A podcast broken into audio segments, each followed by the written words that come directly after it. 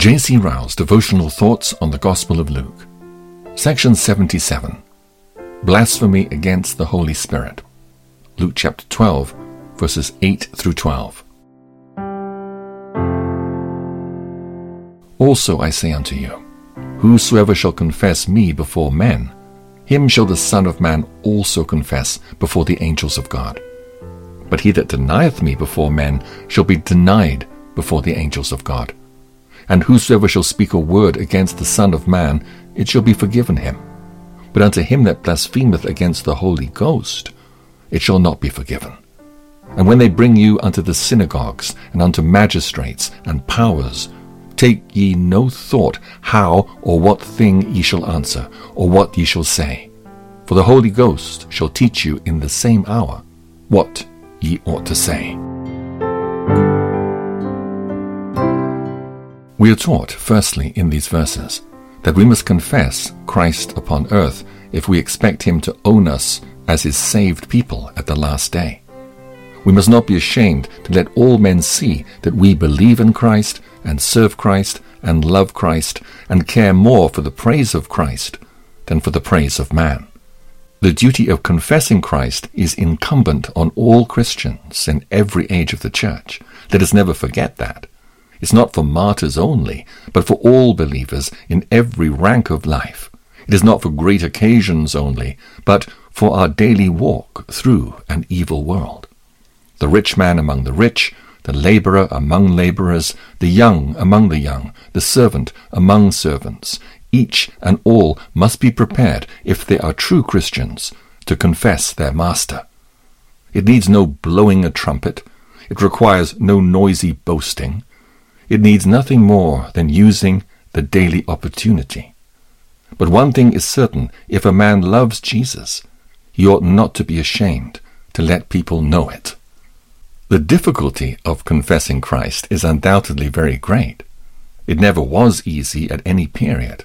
It never will be easy as long as the world stands. It is sure to entail on us laughter, ridicule, contempt, mockery, enmity, and persecution.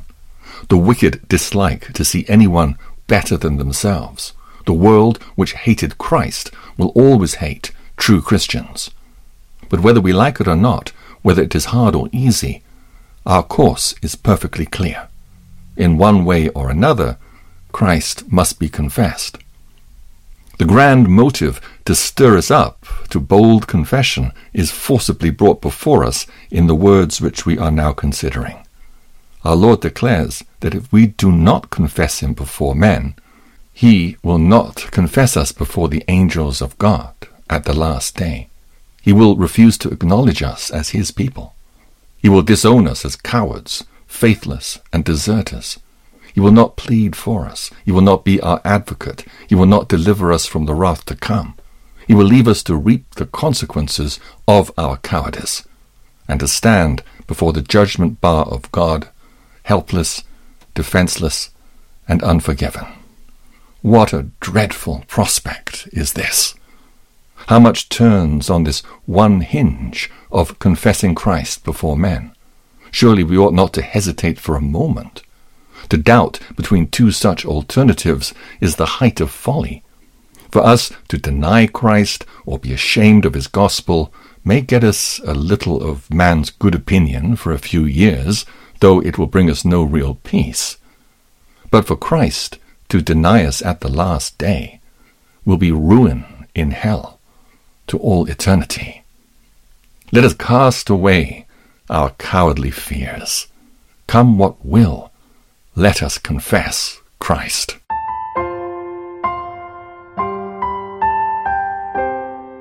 We are taught, secondly, in these verses, that there is such a thing as an unpardonable sin. Our Lord Jesus Christ declares that anyone who blasphemes against the Holy Spirit will not be forgiven. These solemn words must doubtless be interpreted with scriptural qualification. We must never so expound one part of Scripture as to make it contradict another. Nothing is impossible with God. The blood of Christ can cleanse away all sin. The very chief of sinners have been pardoned in many instances. These things must never be forgotten. Yet notwithstanding all this, there remains behind a great truth which must not be evaded.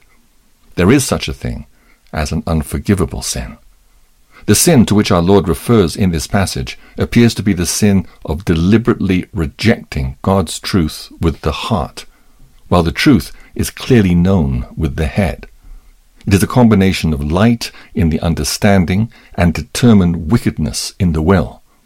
It is the very sin into which many of the scribes and Pharisees appear to have fallen when they rejected the ministry of the Spirit after the day of Pentecost and refused to believe the preaching of the apostles. It is a sin into which, it may be feared, many constant hearers of the gospel nowadays fall by determined clinging to the world. And worst of all, it is a sin which is commonly accompanied by utter deadness, hardness, and insensibility of heart. The man whose sins will not be forgiven is precisely the man who will never seek to have them forgiven. This is exactly the root of this dreadful disease. He might be pardoned, but he will not seek to be pardoned. He is gospel hardened and twice dead. His conscience is seared with a hot iron. 1 Timothy chapter 4, verse 2. Let us pray that we may be delivered from a cold, speculative, unsanctified head knowledge of Christianity. It is a rock on which thousands make shipwreck to all eternity. No heart becomes so hard as that on which the light shines but finds no admission. The same fire which melts the wax hardens the clay. Whatever light we have, let us use it Whatever knowledge we possess, let us live fully up to it. To be an ignorant heathen and bow down to idols and stones is bad enough, but to be called a Christian and to know the theory of the gospel and yet cleave to sin and the world with the heart is to be a candidate for the worst and lowest place in hell. It is to be as like the devil as possible.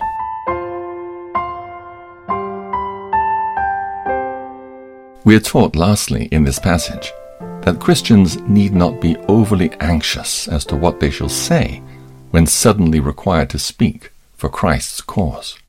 The promise which our Lord gives on this subject has a primary reference, no doubt, to public trials, like those of Paul before Felix and Festus.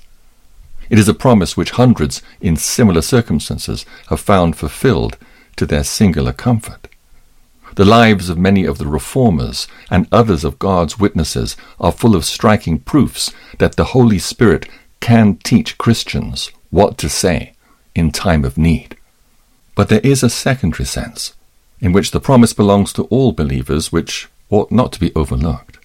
Occasions are constantly arising in the lives of Christians when they are suddenly and unexpectedly called upon to speak on behalf of their Master and to render a reason of their hope.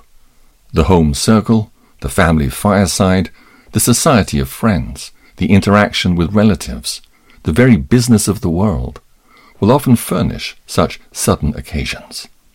On such occasions, the believer should fall back on the promise now before us. It may be disagreeable, and especially to a young Christian, to be suddenly required to speak before others of religion, and above all, if religion is attacked. But let us not be alarmed or flustered or cast down or frantic.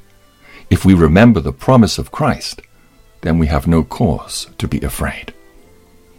Let us pray for a good memory about Bible promises. We shall find the promises to be an inestimable comfort. There are far more and far wider promises laid down in Scripture for the comfort of Christ's people than most of Christ's people are aware of. There are promises for almost every position in which we can be placed and every event which can befall us. Among other promises, let us not forget that one which is now before us.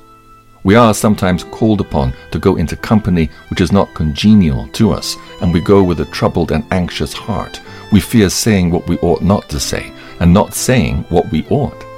At such seasons, let us remember this blessed promise, and put our Master in remembrance of it also. So doing, he will not fail us or forsake us. Wisdom shall be given to us to speak rightly. and the Holy Spirit shall teach us what to say.